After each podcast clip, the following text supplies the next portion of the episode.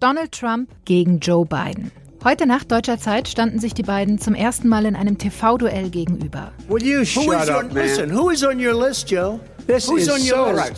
Ja, und dass es dabei ordentlich zur Sache ging, das kann man, glaube ich, ohne Übertreibung sagen. Von der chaotischsten Präsidentschaftsdebatte aller Zeiten ist sogar schon die Rede. Im FAZ-Podcast für Deutschland wollen wir das TV-Duell heute ausführlich analysieren. Wie immer mittwochs mit den beiden Amerika-Experten der FAZ. Außerdem erklärt uns der Körpersprache-Experte Stefan Werra, welche spannenden Dinge Trump und Biden vielleicht auch ganz ohne Worte gesagt haben. Heute ist Mittwoch, der 30. September und mein Name ist Sandra Klüber. Schön, dass Sie auch mit dabei sind. Gestern Abend in Cleveland, Ohio, sind Donald Trump und Joe Biden zum ersten Mal als Präsidentschaftskandidaten aufeinander getroffen. Anderthalb Stunden lang haben die beiden diskutiert, argumentiert und vor allem gestritten. Moderator Chris Wallace vom amerikanischen Sender Fox News, der hatte es sichtlich schwer, irgendwie die Zügel in der Hand zu halten und zum Beispiel für gerechte Redezeiten zu sorgen. Inhaltlich gab es ja aber auch mehr als genug Zündstoff. Die Corona-Krise, die Rassismusdebatte, Waldbrände im Westen oder auch die Richternominierung für den Supreme Court. Über all das haben wir in den vergangenen Wochen ja auch schon ausführlich hier im Podcast gesprochen. Bei mir ist jetzt, wie immer, der Außenpolitikchef der FAZ, Klaus-Dieter Frankenberger. Hallo. Und heute ausnahmsweise mal am Telefon Andreas Ross, Online-Politikchef, der lange selbst als Amerika-Korrespondent aus Washington berichtet hat. Hallo. Hallo. Klaus-Dieter Frankenberger, der hat in der letzten Podcast-Folge mit Blick auf diese TV-Debatte gesagt, Trump wird wohl nicht so ungehobelt auftreten, wie er das vor vier Jahren im TV-Duell mit Hillary Clinton gemacht hat. Hat er recht behalten, Andreas? Nein, da äh, würde ich sagen, da sind wir uns vermutlich einig. Da hat er nicht recht behalten. Donald Trump hat sich überhaupt keine Mühe gegeben, irgendwie anders zu sein als der ungehobelte Präsident, als den wir ihn kennengelernt haben. Er hat dauernd äh, Biden unterbrochen. Er hat sich nicht an die Ermahnungen des Moderators gehalten. Er ist auf äh, persönliche Angriffe ausgewichen, äh, wann immer ihm ein Thema nicht passte. Ähm, er war schon der Donald Trump, den wir in den vergangenen Jahren kennengelernt haben. Mit Spannung wurde ja vor allem erwartet, wie sich Joe Biden schlägt und ob er auch sein Alter, er ist 78, gut überspielen kann. Das ist ja immer ein gefundenes Fressen für politische Gegner. Er wird Sleepy Joe genannt und immer wieder als zu alt und zu schwach bezeichnet. Welchen Eindruck hat Joe Biden denn auf Sie gemacht, Herr Frankenberger? Also erstmal muss ich mal sagen, ob ich äh, zu der Frage, ob ich mich geirrt habe. Das habe ich mir schon gedacht. Ja, das zeigt natürlich äh, die Gefahr von Prognosen. Man sollte nie die Zukunft vorhersagen, dass es geht meistens schief. Hm, das stimmt. Aber so richtig dämonisiert hat Joe äh, der, äh, Trump den Biden nicht. Er hat ihn lang nicht so hart persönlich angegriffen, wie vor vier Jahren er das mit Hillary Clinton getan, versucht, getan und zwar mit Erfolg äh, getan hatte. Er hat den äh, Biden in die Ecke des Linksradikalismus gesteckt, das war zu erwarten, was äh, Trump, und da hat Kollege Ross natürlich recht, gemacht hat, war, er hat uns vorgeführt, über welche rüpelhafte Energie er verfügt. Er hat uns vorgeführt, welche Manieren er hat, nämlich schlechte. Er hat uns vorgeführt, dass er überhaupt nicht dran denkt, sich an irgendwelche Regeln, Regeln zu halten, hat, ähm, ist beiden ständig ins Wort gefallen. Das war sein, offenbar seine Taktik, den Mann äh, aus dem Konzept zu bringen, dann auf ihn eine Falle zu locken um dann vorzuführen, ja, schaut her, ich bin der Mann, der im Saft steht, ich bin der Mann, der Kraft hat und die Energie hat, um das Land zu führen, und das ist ein alter Mann. Ja, manchmal sah Joe Biden schon aus, dass er demnächst 78 Jahre alt wird. Mhm. Also so ein Jungspund ist er, weiß Gott nicht. Herr Frankenberger, ich habe mir die Debatte auch angeschaut und ich fand das stellenweise echt ziemlich anstrengend. Da ging es drunter und drüber, da wurde wild durcheinander geredet. Wenn Sie diese TV-Debatte mit drei Worten beschreiben müssten, welche fallen Ihnen denn da als erstes ein? Chaos, nochmal das Wort ungehobelte Manieren, und zum Teil schwer zu ertragen. It's gone up on his watch. Went down he, much more he, he has, All right, we're, we're down. You're, Mr. President, you're going to Mr. President, every record in the Mr. President, you're going to be very happy because we're now going to talk about law and order. Andreas, würdest du da noch was ergänzen? Nein, das, äh, das würde ich so teilen. Ich würde vielleicht allenfalls dann aus meiner Sicht äh, enttäuschend, ähm, was Joe Bidens Performance angeht, hinzufügen. Nicht, weil ich sagen würde, dass er der weniger würdige Diskussionsteilnehmer gewesen wäre, sondern weil ich ähm, ja schon beim letzten Mal gesagt habe, er hat mehr zu verlieren. Und ich glaube zumindest mal nicht, dass er gewonnen hat, dass er hinzugewonnen hat an Statur, dass er Zweifel ausräumen konnte an seiner Führungsstärke. Und das fand ich, zog sich doch sehr durch die Debatte. Nicht nur die Aussagen von Trump und Biden sollen die Wähler beeindrucken, ähm, sondern auch ihr ganzes Auftreten ist natürlich extrem wichtig. Wie selbstbewusst oder auch unsicher zum Beispiel die beiden Kandidaten wirken, ist entscheidend. Und natürlich die Frage, was die beiden auch ganz ohne Worte alles gesagt haben. Und darüber will ich jetzt mit dem Körpersprache-Experten Stefan Werra sprechen, der jetzt bei mir am Telefon ist. Hallo, Herr Werra. Guten Tag, hallo. Donald Trump, der ist jetzt seit fast vier Jahren Präsident. Seine Aussagen und auch sein Auftreten, die kennt man mittlerweile. Aber gab es denn gestern Abend was in der Debatte, das Sie an seinem Auftreten überrascht hat? Eigentlich nicht. Ich hätte nicht gedacht, dass er so aggressiv wie gegen Ende hin wird, aber dass er lebendig sein wird, das habe ich erwartet. Es ist eigentlich untypisch für einen Staatsmann, für jemanden, der vier Jahre schon an der Macht ist, aber das kennen wir von Donald Trump ohnehin. Sie sehen so eine Debatte wahrscheinlich mit ganz anderen Augen als ähm, andere Menschen. Wie gehen Sie denn vor? Worauf achten Sie, wenn Sie die Körpersprache zum Beispiel von Donald Trump analysieren? Ja, das Wichtigste ist, man muss das große Gesamte sehen. Der größte Fehler, der bei Körpersprache ähm, Beobachtern immer wieder gemacht wird, ist, dass einzelne Augenzucker, einzelne Blinzler und kleine Handbewegungen völlig überbewertet werden. Der mhm. Mensch hat aus evolutionären Gründen immer das große Gesamte gesehen. Ist da Bedrohlichkeit, ist da Aktivität oder ist da völlige Passivität zu sehen? Und es war ja gestern sozusagen ein evolutionäres Wunderbeispiel, was wir da gesehen haben. Inwiefern? Donald Trump eigentlich ähm, war am Anfang sehr staatsmännisch. Beim Auftritt schon hm, recht zurückhaltend. Ich hätte schon erwartet, dass er seinen breiten Grinser aufsetzt, aber nein, sehr zurückhaltend. Asymmetrisches Lächeln, das kennt man von ihm. Asymmetrie ist immer, wenn eine Gesichts- oder Körperhälfte anders agiert als die andere. Er hat mit seiner linken Mundhälfte nur gelächelt und das kommt immer ein wenig zynisch rüber. Mhm. Ansonsten war er zu Beginn sehr staatsmännisch, wenn ihn seine Stimme nicht verraten hätte. Seine Stimme geht zu zum Ende der Sätze immer ein wenig nach oben, so wie ich das jetzt mache, und es lässt schon auf eine innere Anspannung, auf viel Energie schließen. Und das hat sich natürlich auch Bahn gebrochen. Wir haben es dann erlebt gestern. Und ähm, dieses, dieses Hochenergetische ist einerseits untypisch für einen Staatsmann. Denn ein Staatsmann ist der Vertreter des Systems. Das heißt, er muss ja eigentlich für die Beibehaltung stehen. Und Beibehaltung ist eine Körpersprache, wie wir sie in Deutschland von Angela Merkel kennen. Dieses stabile, dieses ruhige, dieses unaufgeregte. Trump zeigt die Körpersprache eines Herausforderers. Seine Körpersprache ist aggressiv. Er fällt den anderen ins Wort. Er haut aufs Rednerpult drauf, so als wäre er mit den aktuellen Zuständen unzufrieden. Das ist eigentlich ein Paradoxon, aber er sammelt so nach wie vor die meisten Stimmen. Ja, Trump hat also extrem dominant gewirkt, auch mit seiner Körpersprache. Wie hat denn Joe Biden auf Sie gewirkt?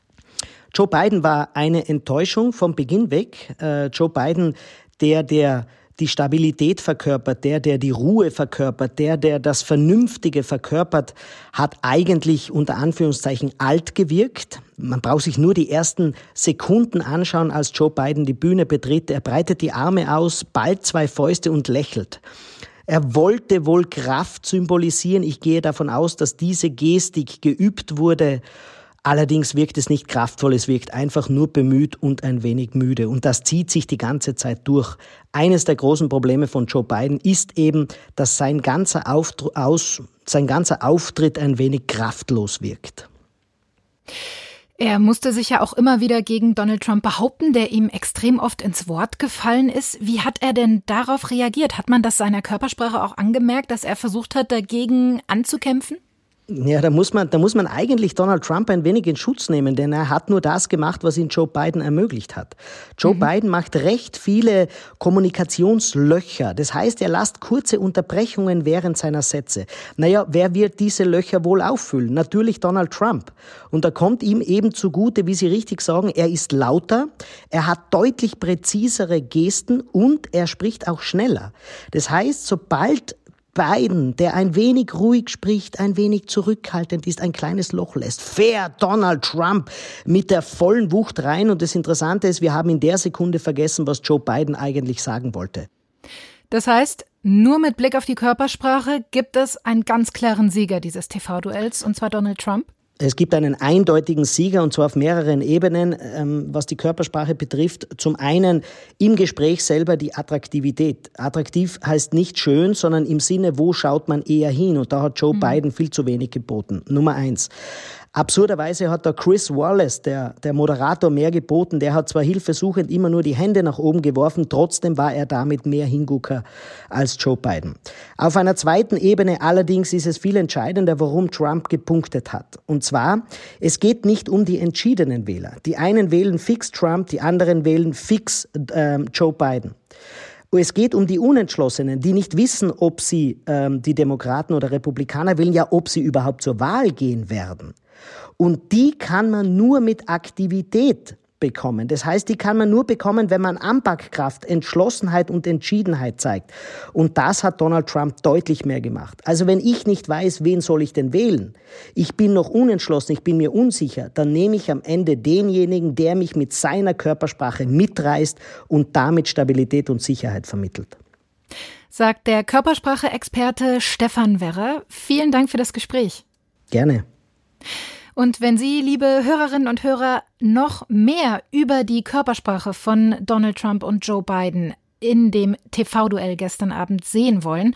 Auf Faznet finden Sie eine Videoanalyse von Stefan Werrer, wo er nochmal etwas ausführlicher auf den gestrigen Abend eingeht. Mit Klaus-Dieter Frankenberger und Andreas Ross möchte ich jetzt auf die großen Themen der Debatte schauen. Das sind natürlich die Themen, die ohnehin gerade ganz Amerika bewegen. Zum Auftakt ging es gleich um die Nachbesetzung der verstorbenen Supreme Court Richterin Ruth Bader Ginsburg. Trump hat seinen Plan verteidigt, die Stelle noch schnell in seiner jetzigen Amtszeit mit einer konservativen Richterin nachzubesetzen nach Möglichkeit. Er hat das Ganze auch begründet damit, dass die Demokraten das an seiner Stelle auch nicht anders machen würden. Hat er da einen guten Punkt, Andreas Ross? Er hat zumindest seine Marke geschärft als derjenige, der seine Möglichkeiten nutzt, um das Beste für seine Wähler herauszuschinden. Äh, Donald Trump ist ja nicht bemüht, als Präsident aller Amerikaner Leute einzufangen, die ihn nicht gewählt haben. Er ist bemüht, seinen Leuten zu beweisen, dass sie nicht aufs falsche Pferd gesetzt haben. Hm. Und da ist so ein Hinweis wie, ich bin ja nicht für drei Jahre gewählt worden, sondern für vier Jahre gewählt worden. Soll heißen, bis zum 3. November kann ich einen Richter ernennen, ähm, passt da natürlich zu seiner bisherigen Botschaft. Ähm, das Gegenargument von Joe Biden finde ich relativ zwingend. Die Wahl hat schon begonnen. Sie ist ja nicht am 3. November, sondern sie endet am 3. November. Zehntausende Amerikaner haben ihre Stimmen schon abgegeben. Vieles spricht dafür. Das Argument, dass die Republikaner, als die Machtverhältnisse andersrum waren, vor vier Jahren selbst vorgebracht hatten, zu befolgen, nämlich lasst, überlasst die Entscheidung doch dem Wähler.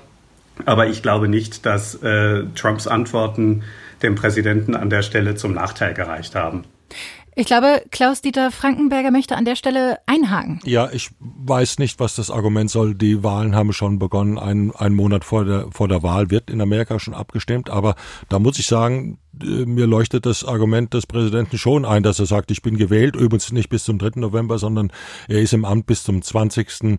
Januar Mittagszeit und äh, der Kongress ist im Amt ähm, bis Jahresende faktisch.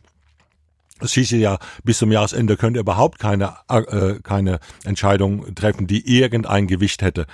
Das Argument oder das Problem ist im Grunde ein anderes. Das Problem ist, dass wichtigste Entscheidung und die Besetzung des obersten Gerichtes ist eine eminent wichtige Entscheidung, wie wir jetzt die letzten Wochen gelernt haben.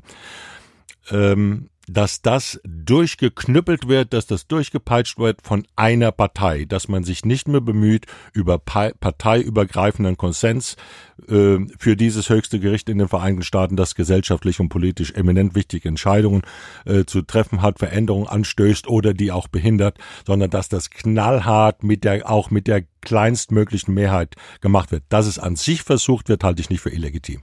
Wolltest du noch was dazu ergänzen, Andreas? Ich denke, was aufgegangen ist an Bidens Taktik ist, dass er sofort das Thema gewechselt hat, äh, sozusagen, ohne das Thema im Ernst zu wechseln, indem er auf die Rolle des Supreme Court bei der Krankenversicherung abgehoben hat. Das ist seine Taktik. Da hat Trump nicht viel zu bieten. Und bevor es dann eigentlich um das Thema Corona-Krise ging, war sie damit schon wieder auf dem Tapet. Das war ein geschickter Schachzug von Biden. Joe Biden hat ja nicht nur in dem Punkt das Thema gerne und schnell gewechselt, sondern hat auch, wann immer sich die Möglichkeit ergeben hat, das Thema auf die Corona-Krise gelenkt. Auch gleich am Anfang schon. Denn das ist schließlich das alles beherrschende Thema, das so viele Politikbereiche auch beeinflusst, wie die Wirtschaft, die Gesundheitspolitik, das Krisenmanagement von von Donald Trump, was ja immer wieder in der Kritik ist. Wie ist Biden denn mit dem Thema umgegangen, Ihrer Meinung nach, Herr Frankenberger? Na, er hat versucht von Anfang an ähm, dem Präsidenten Inkompetenz und unverantwortliches äh, Handeln vorgeworfen. Da hat er sicherlich einen guten Punkt. Der Präsident hat ja das in seinem legendären Interview schon ähm, so sozusagen zugestanden. Der Präsident hat dem gekontert, indem er immer den Feind, den Feind von außen geschildert hat, nämlich China. China-Virus hat unsere schöne Wirtschaft kaputt gemacht und wir haben abgeschotten und du, Joe Biden, hättest ja noch das Land offen gelassen, damit der China-Virus möglichst ungehindert hereinströmt. Also da würde ich sagen, das war unentschieden mit leichtem Vorteil für, für Biden, denn das Thema der Kompetenz ist ein schwer, wichtiges vor dem Hintergrund, äh, dass jetzt sieben Millionen, rund sieben Millionen Amerikaner sich infiziert haben, dass die Zahl der Corona-Toten bei furchterregenden äh, 200 plus liegt und das ist eine Mahnung, äh, an der der Präsident auch nicht vorbeikommt. Ähm, aber dessen Taktik ist klar, der Feind ist von draußen und ich bin unschuldig.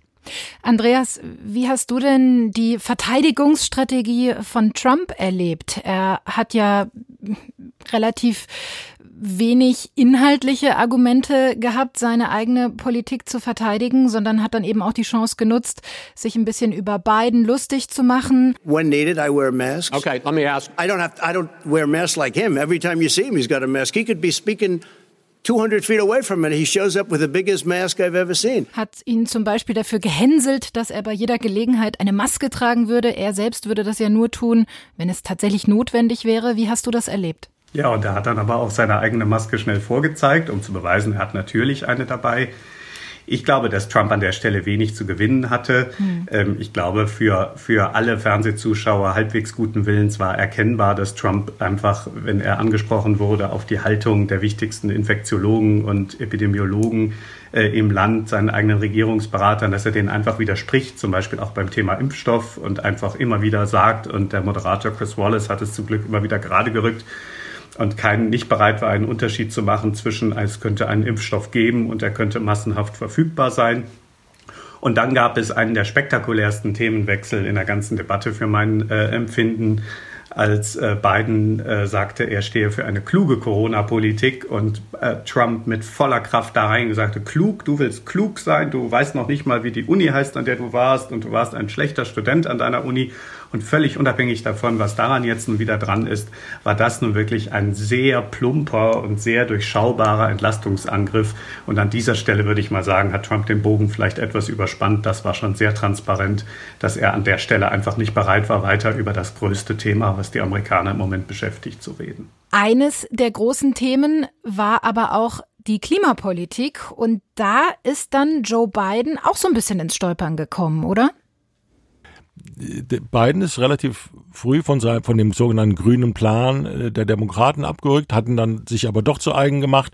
Ähm, eine wunderbare Zukunftswelt mit neuer Technologie, die keine Kosten äh, verursacht. Und Trump hat es ganz geschickt gemacht, indem er gesagt hat, ja, da gibt's ja doch ein, ein so wie man sagt in, äh, unter Ökonomen, ein Trade-off. Also das hat doch Kosten. Was bedeutet das für Wachstum? Was bedeutet es für Arbeitsplatz? Und meine, ähm, meine, meine Methode die im Grunde ja darin besteht, Umweltregeln abzuschaffen oder zu schwächen, ist, das wird schon alles gut werden. Äh, Fakt ist allerdings, und das hat nichts mit Joe, mit nichts mit äh, Trump zu tun, beispielsweise die Verbrennung von Kohle in Kraftwerken ist in Amerika auf dem Stand äh, null so heute. Mhm. Das war die eine von, von vielen Stellen, vielleicht die aus beiden Sicht schlimmste Stelle, wo Trump es vermocht hat, Biden auf ein Terrain zu locken, das für ihn einfach nur ungemütlich ist weil Biden eben ein moderater Kandidat ist, weil es ihm unheimlich wichtig ist, zumindest theoretisch Trump-Wählern auch gefallen zu können und er sich da aber mit, der, mit dem linken Flügel seiner eigenen Partei anlegt. Und dass er erstens sozusagen sich gezwungen sah, mehrmals ganz emphatisch zu sagen, der Green New Deal, den linke Demokraten wie Alexandria Ocasio-Cortez oder andere Galionsfiguren des linken Flügels fordern, dass Biden also sagen musste, das ist nicht mein Plan, das ist nicht mein Plan, ähm, wird sicherlich äh, noch in vielen Werbekampagnen genutzt werden, um wirkliche linke Aktivisten ähm, von Biden zu entfremden. Und dann hat Biden auch noch den Fehler gemacht, dann statt seinen eigenen Plan zu verteidigen, auf einmal zu behaupten, dass dieser Green New Deal, von dem er sich gerade distanziert hatte, sich aber selbst finanzieren würde. War da also durcheinander gekommen das war so ein klassischer äh, Biden-Slip-Up, äh, den man ihm immer wieder unterstellt. Und an der Stelle hat es wirklich wehgetan. Ich bin mir sicher, diese Minute der Debatte werden wir noch in vielen Werbespots zu sehen kriegen. Als Warnung davor, dass Biden zwar so tut, als ob er nicht die Agenda der äh, radikalen Linken abarbeitet, dass er es aber heimlich doch tut. Und da sah er wirklich im Wortsinn alt aus. Eine Frage, auf die Moderator Chris Wallace natürlich auch zu sprechen gekommen ist, ist die zur Rassismusdebatte in Amerika und auch der großen Frage, ob es einen systemischen Rassismus in Amerika gibt. Äh, wie hat Donald Trump denn darauf reagiert, Herr Frankenberger?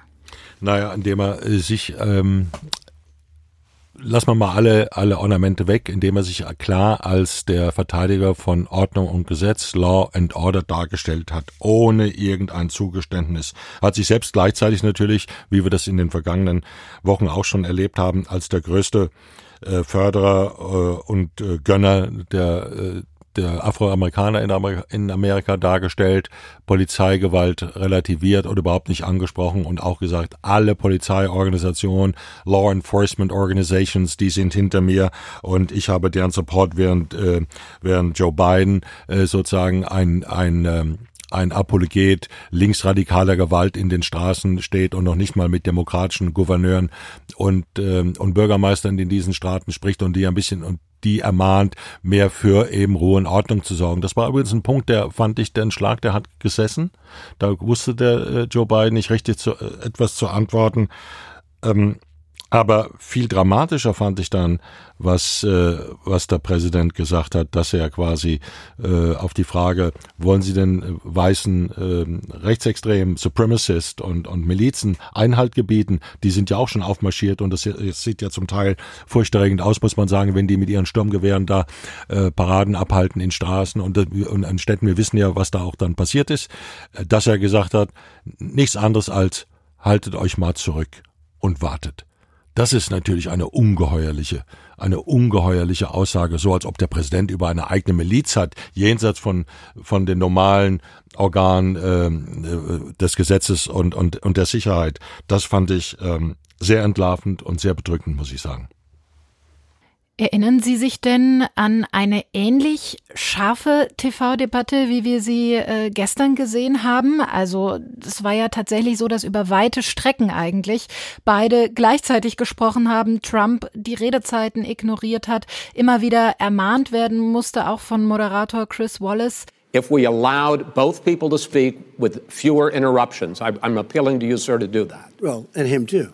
Well, frankly, you've been doing more interrupting well, that's than all he right, has. but he does plenty. Well, less than, sir, less than, plenty. no, less than you have. Gab's das in der Art schon mal oder ist das jetzt wirklich ein Novum gewesen gestern? Das gab es noch nicht mal vor vier Jahren bei den ersten Debatten mit Donald Trump in dieser Form. Da an denen war auch vieles außergewöhnlich und bemerkenswert. Ähm, aber damals war Trump ähm, in diese Debatten gegangen, unter anderem mit dem Versuch, ein bisschen präsidialer zu erscheinen, ein bisschen würdiger zu erscheinen als ihm das Leute zubelegten, weil er diese Flanke schließen wollte.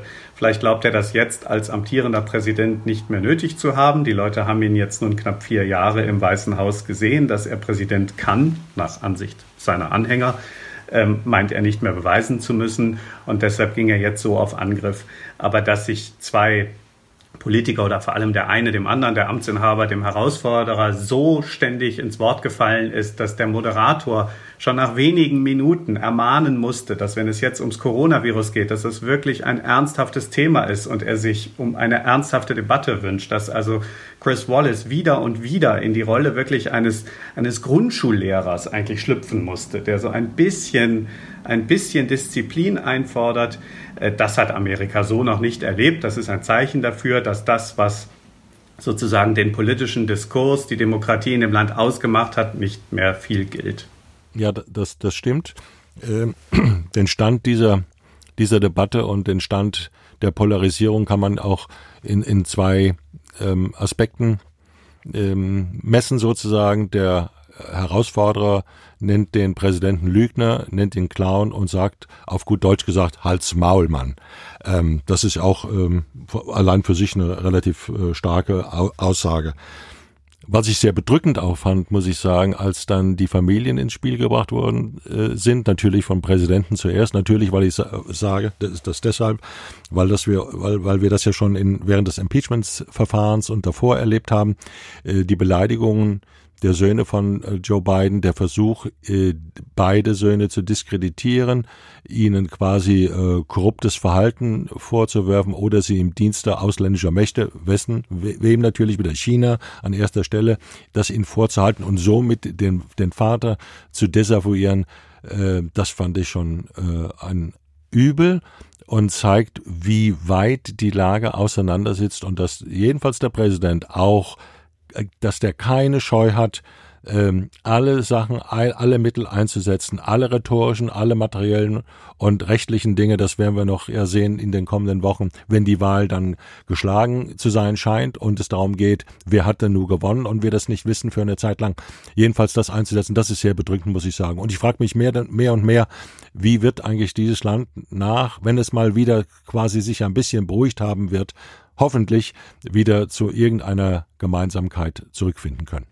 Abschließend hätte ich noch eine Frage an Sie beide. Ähm, Trump ist ja gewohnt kampfeslustig aufgetreten. Joe Biden hat durchaus Schwächen gezeigt, ist aber weitestgehend ruhig geblieben. Und eine Sache, die sehr auffällig bei ihm war, ist, dass er sich auch immer wieder direkt an die Kamera, also an mögliche Wähler zu Hause vor dem Fernseher gewandt hat, in die Kamera gesprochen hat. Show up and vote. You will determine the outcome of this election. Vote, vote, vote. If you're able to vote early in your state, vote early. If you're able to vote in person, vote in person. Vote whatever way is the best way for you because you will, he cannot stop you from being able to determine the outcome of this election.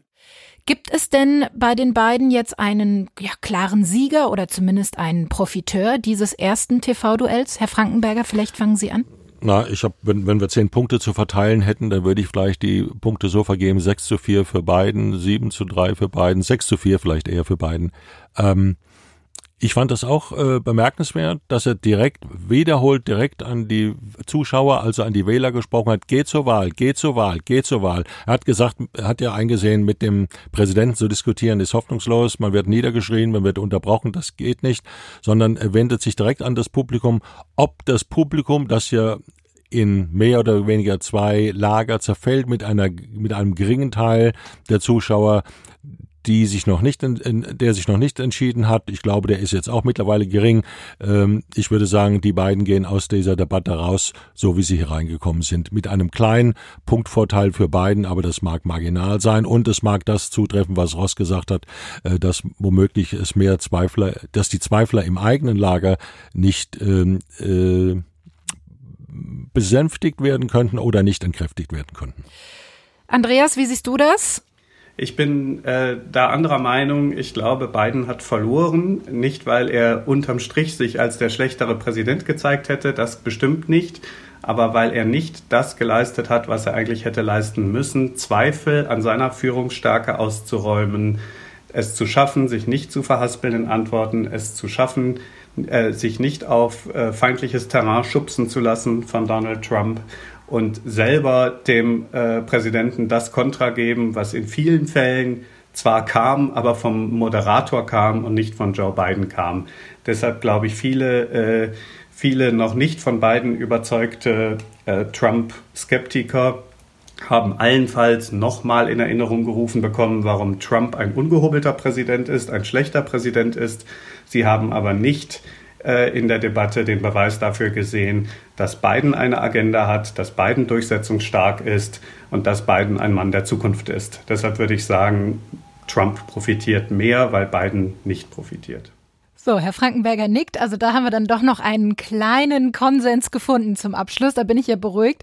Ich danke Ihnen beiden ganz herzlich für das Gespräch und für Ihre spannenden Einschätzungen. Dankeschön. Bis nächstes Mal. Zwei weitere TV-Duelle stehen Trump und Biden noch bevor, bis dann am 3. November gewählt wird. In genau einer Woche treffen auch die beiden Vizepräsidentschaftskandidaten Mike Pence und Kamala Harris aufeinander. Das wird bestimmt auch nochmal spannend und vielleicht auch ein Thema in einer der nächsten Amerika-Sonderfolgen des FAZ-Podcasts für Deutschland. Ich freue mich, wenn Sie auch morgen wieder bei der nächsten regulären Folge mit dabei sind, denn dann sieht die Welt vielleicht schon wieder anders aus.